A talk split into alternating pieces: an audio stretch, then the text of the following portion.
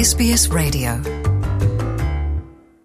É, Luciana e ouvintes da SBS, uma cultura de poupança. Este é o lema para o próximo inverno na Europa por parte do continente que se prepara para sofrer com a falta de gás que não chega porque a Rússia fechou a torneira.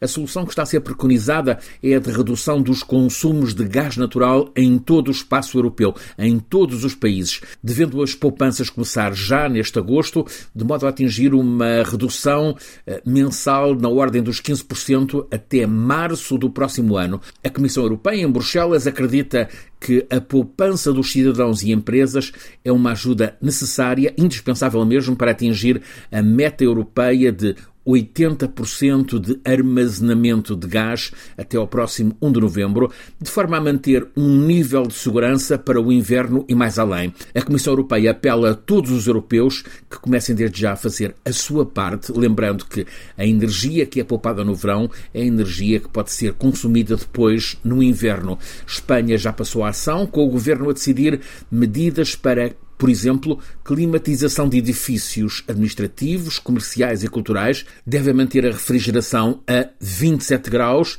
e depois no inverno o aquecimento a não mais de 19 graus, medida prevista desde já por várias cidades europeias com temperaturas semelhantes na Alemanha e em Itália, por exemplo. As portas eh, dos edifícios devem manter-se fechadas para evitar desperdícios de energia. As montras das lojas em Espanha deixarão de estar iluminadas a partir das 10 da noite. Assim, em Espanha, admite-se que Portugal venha adotar já nos próximos dias medidas idênticas, alinhando no esforço solidário para que toda a União Europeia tenha a energia que é essencial no próximo inverno.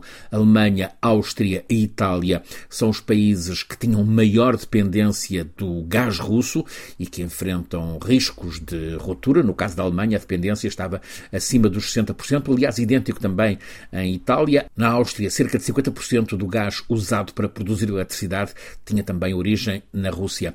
Portugal e Espanha nunca usaram uh, fontes russas, têm abastecimento a partir da Argélia e de outros países africanos. Francisco Sena Santos, a SBS, em Portugal.